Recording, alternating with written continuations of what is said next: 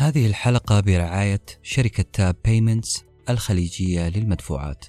إذا كنت تقدم خدمات زي ال freelancers عندك متجر على إنستغرام أو صاحب مشروع أو حتى من الأسر المنتجة. فتطبيق goCollect من شركة Tap مهم جدا لك. التطبيق يساعدك بأن الفواتير بينك وبين عميلك تكون بشكل أسهل وأكثر تطورا. تقدر تسوي فواتير إلكترونية على شكل رابط دفع. وترسلها لعملائك من خلال التطبيق ويسددوها بالطرق المفضلة لهم مثل مدى أو Apple Pay وتحصل فلوسك على حسابك البنكي بكل سهولة. والأجمل أنك تقدر تقدم هالخدمة لعملائك في المملكة وخارجها. بكل بساطة واحد أنشئ الفاتورة اثنين أرسل رابط الدفع ثلاثة حصل فلوسك. تقدر تحمل تطبيق goCollect الآن وتتعرف على طريقة عمله في وصف الحلقة.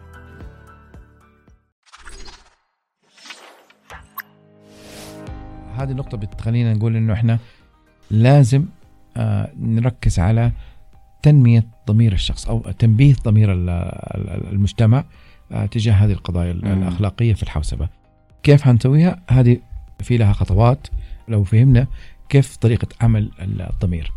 سنقدر نحفزه بحيث إنه يكون يعني ينطبق على الظروف أو الوضع الإلكتروني أو المجتمع الإلكتروني. وارتباط الضمير بالمجتمع أو الناس وقرب المكاني أعتقد متمثل في كتاب عظيم قريته قبل في الاجتماعي اسمه The Locust Effect تأثير الجراد كان يتكلم عن أنه الإنسان ممكن يتخلى عن أخلاقياته آه، بهد مجموعة آه، حصون أمامه من ضمنها الحي العائلة أول شيء الحي المدينة تخرج من أعراف المدينة اللي أنت معروف فيها كأنك تتحرر من الالتزامات الأخلاقية اللي آه، اللي اللي مفروضة عليك أيوه. واللي ممكن تحكم عملك كأخلاقي أو غير أخلاقي ومثل الكتاب أمثلة كثيرة على آه، شباب وبنات هربوا من حيهم مدينتهم اللي كانت تمثل دروع واستطاعوا إنه يعني مو استطاعوا يعني بدأت الأشياء اللي كانت لا أخلاقية في الأول تصبح أخلاقية لموت الضمير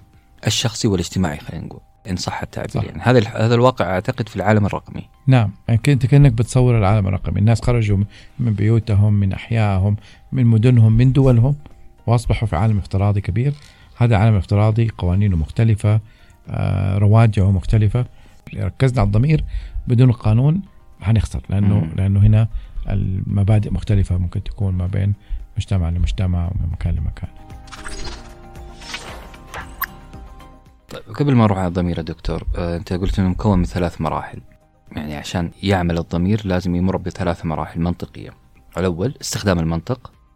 اثنين عملية التفكير. ثلاثة اتخاذ الحكم. خلينا ناخذ أول واحد. كيف يستخدم المنطق لعمل الضمير؟ الضمير عشان يعني يعمل بالطريقة الصحيحة لازم يكون مقتنع بالحقائق اللي أمامه.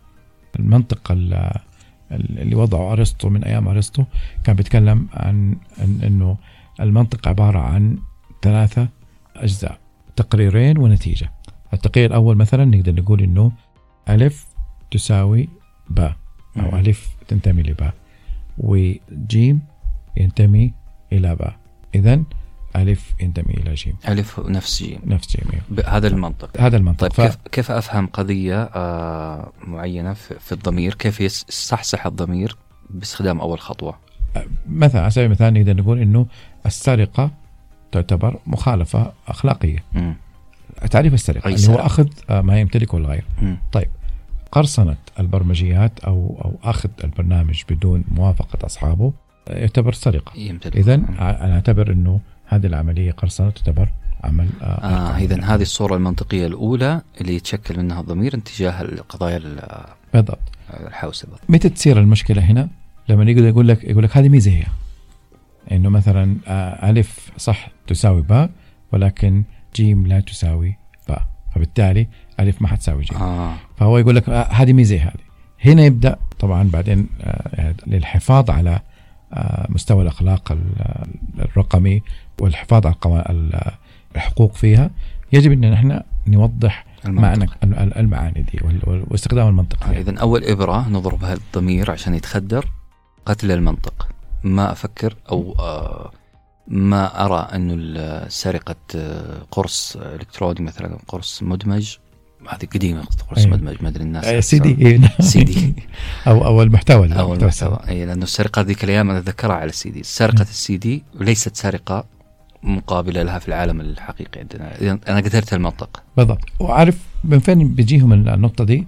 بيقول لك آه، فكرة السرقة في انه إنه صار في حوزتي شيء من ممتلكات الآخرين وبالتالي انتفى امتلاكه لها. امم يعني لو أخذت القلم منك معناته أنت ما عندك القلم. لكن قاعد عنده هناك. إيه لكن هناك. أخذت نسخة إيه. و- وهي ما هي ولكن ما زال عندك نسخة.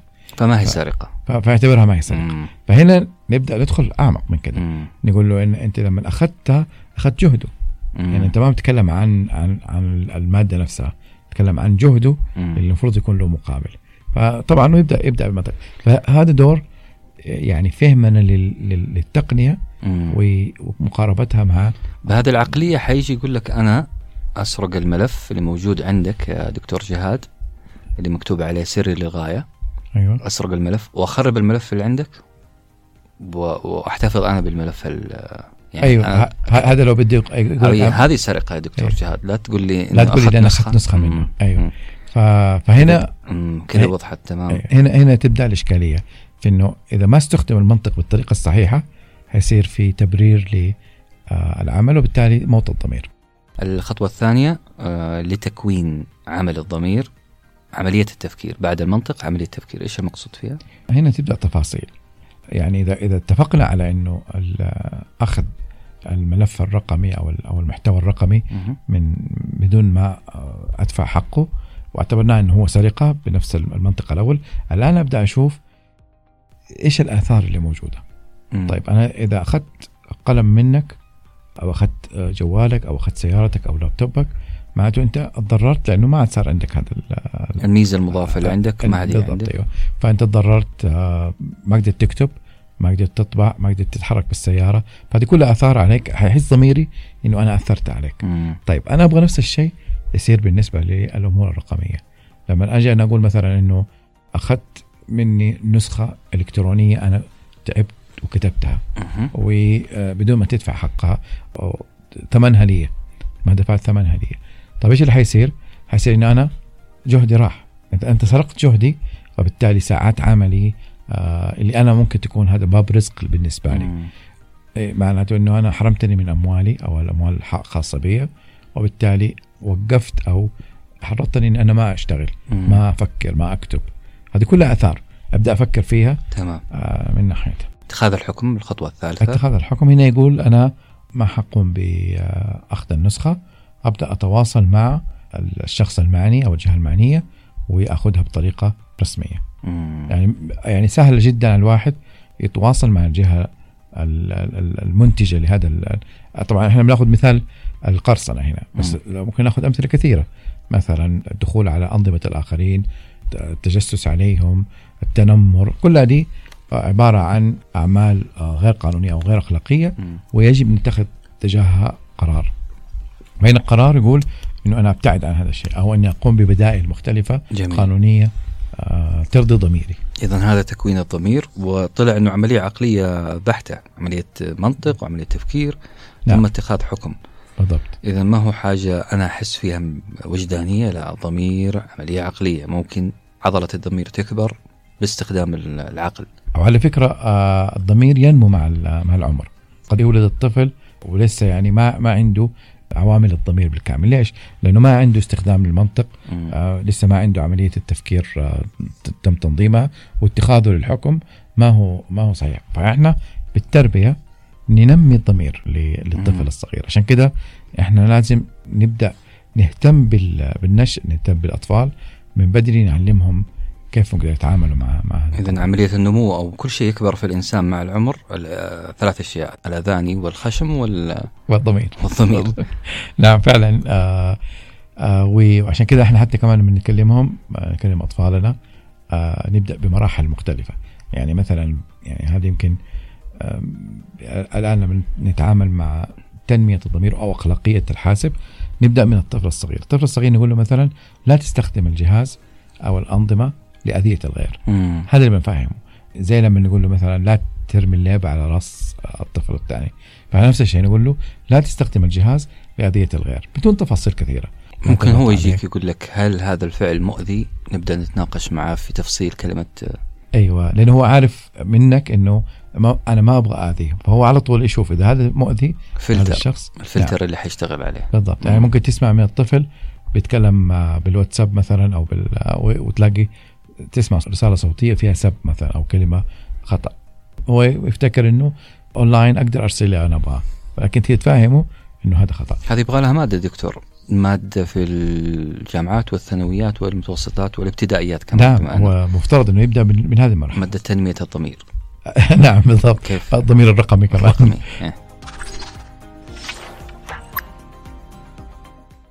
مقالك برضو يستكمل الكلام انتقل من الضمير إلى الرادع الثاني اللي هو القانون.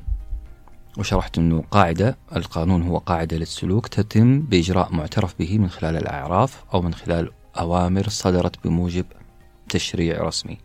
قانون حنفصل فيه إن شاء الله في نعم. الحلقات القادمة بس كلمنا شوية عن القانون آه، كيف بدأ آه، هو تفضل. القانون دائما الفرق بينه وبين الأخلاق أو بينه وبين الضمير بأنه في جهة راعية لهذا الموضوع مم. يعني آه، تقوم ب في بوليسنج أو في في عناية بهذا الموضوع من جهة محددة دائما تكون الدولة تقوم بهذه الأعمال بحيث إن هي ضمير عمل جمعي الكل يشتغل فيه لكن القانون هو عمل آه لجهة معينة اللي هي جهات الرسمية.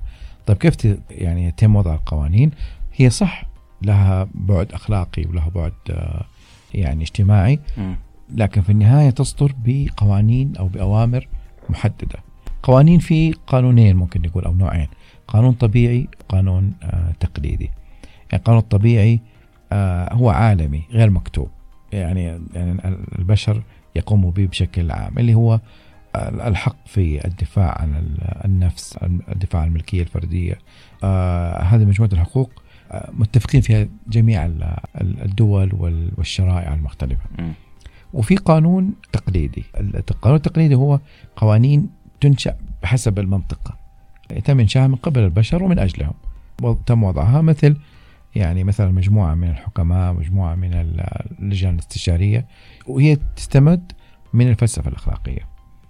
تمام. آه طبعا كل شيء. يبدأ من تنظيم شؤون الأسرة تنظيم م. المرور تنظيم التعامل مع الأموال وغيرها وغيرها من جملة خطيرة هنا كاتبة أنت. القوانين لا تكون مجدية ما لم يصاحبها نظام للعقوبات. أيوه صحيح. ما هو نظام العقوبة في عناصر كذا؟ أي نظام آه عشان أقدر أقول انه أقدر أقول إنه هو يطبق بالطريقة الصحيحة يصاحبه نظام عقوبات. العقوبة ما هي هدف هي هي غاية هي وسيلة. هي وسيلة مش غاية. أيوه بالضبط عشان نبغى نوصل لتحقيق القانون اللي هو أصلا وضع عشان نقدر نحقق آه الأمن عشان يتحقق القانون والأمن ونحافظ على النفس والعقل وال... بالضبط الأهداف الأساسية. طيب إيش هي العقوبات أو نظام العقوبات؟ ممكن يكون في ثلاث عناصر فيه. العنصر الأول اللي هو جزائي هنا يركز على إيش؟ على إنه اللي قام بالخطأ يدفع تعويض للضحية أو للجهات الرسمية مقابل هذا الخطأ اللي قام به. هذا جزاء.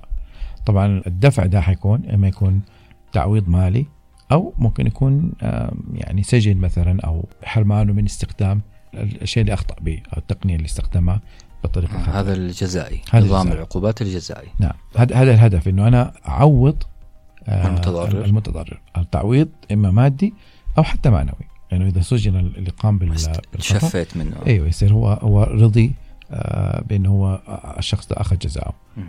وممكن يكون تصحيح. النوع الثاني تصحيح. أيوه تصحيح هو فكرته إنه أحسن من هذا الجاني اللي أخطأ. أنا بصحح مساره. فكيف أصحح مساره؟ عشان كذا في أحيانا عقوبات بديلة. العقوبات البديلة دي مثلا آه دورات ياخذها الشخص تأهيل نفسي يدعم بيوت الحي ينظف إيه ينظف بيوت الحي يقوم بأعمال خيرية تطوعية آه للتعويض عن هذا الموضوع بحيث إنه هو الشخص يحس بانه هذه الجريمة اللي قام بها خطأ في المجتمع حقه. الآن أيوه الآن بيعوض للجريمة للمكان. قد تكون رادع لأنه آه، الشخص لو تعرض للعقوبة اذا هذا يعتبر رادع له لأنه ما حيكررها مرة ثانية. إذا الشخص قام بعمل وعوقب فبالتالي هذا يعتبر رادع بالنسبة له لغيره آه له ولغيره أيوه. له إنه ما يكررها ولغيره إنه يعتبر من آه من هذا المثال. نجعله عبرة لمن لا يعتبر. إيه إيه بالضبط. عبرة لمن لا يعتبر. اذا هو ممكن يكون جزائي أو تصحيحي أو رادع. طيب دكتور في هذا المقال تكلمنا عن الضمير والقانون علاقتهم ببعض وأهميتهم في ضبط العملية عملية الممارسة الأخلاقية في مجال الحاسب أو الرقم العالم الرقمي.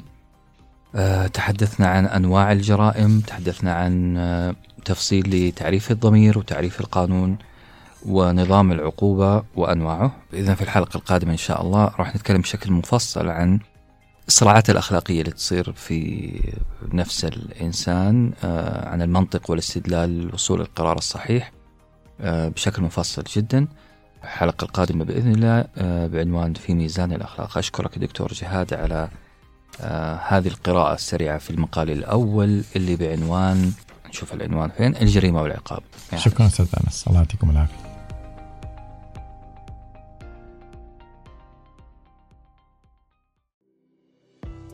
هذه الحلقة برعاية شركة Tap Payments الخليجية للمدفوعات. إذا كنت تقدم خدمات زي ال freelancers عندك متجر على إنستغرام أو صاحب مشروع أو حتى من الأسر المنتجة. فتطبيق goCollect من شركة Tap مهم جدا لك. التطبيق يساعدك بأن الفواتير بينك وبين عميلك تكون بشكل أسهل وأكثر تطورا. تقدر تسوي فواتير إلكترونية على شكل رابط دفع وترسلها لعملائك من خلال التطبيق ويسددوها بالطرق المفضلة لهم مثل مدى أو Apple Pay وتحصل فلوسك على حسابك البنكي بكل سهولة. والأجمل أنك تقدر تقدم هالخدمة لعملائك في المملكة وخارجها. بكل بساطة. واحد أنشئ الفاتورة. اثنين أرسل رابط الدفع. ثلاثة حصل فلوسك. تقدر تحمل تطبيق goCollect الآن وتتعرف على طريقة عمله في وصف الحلقة.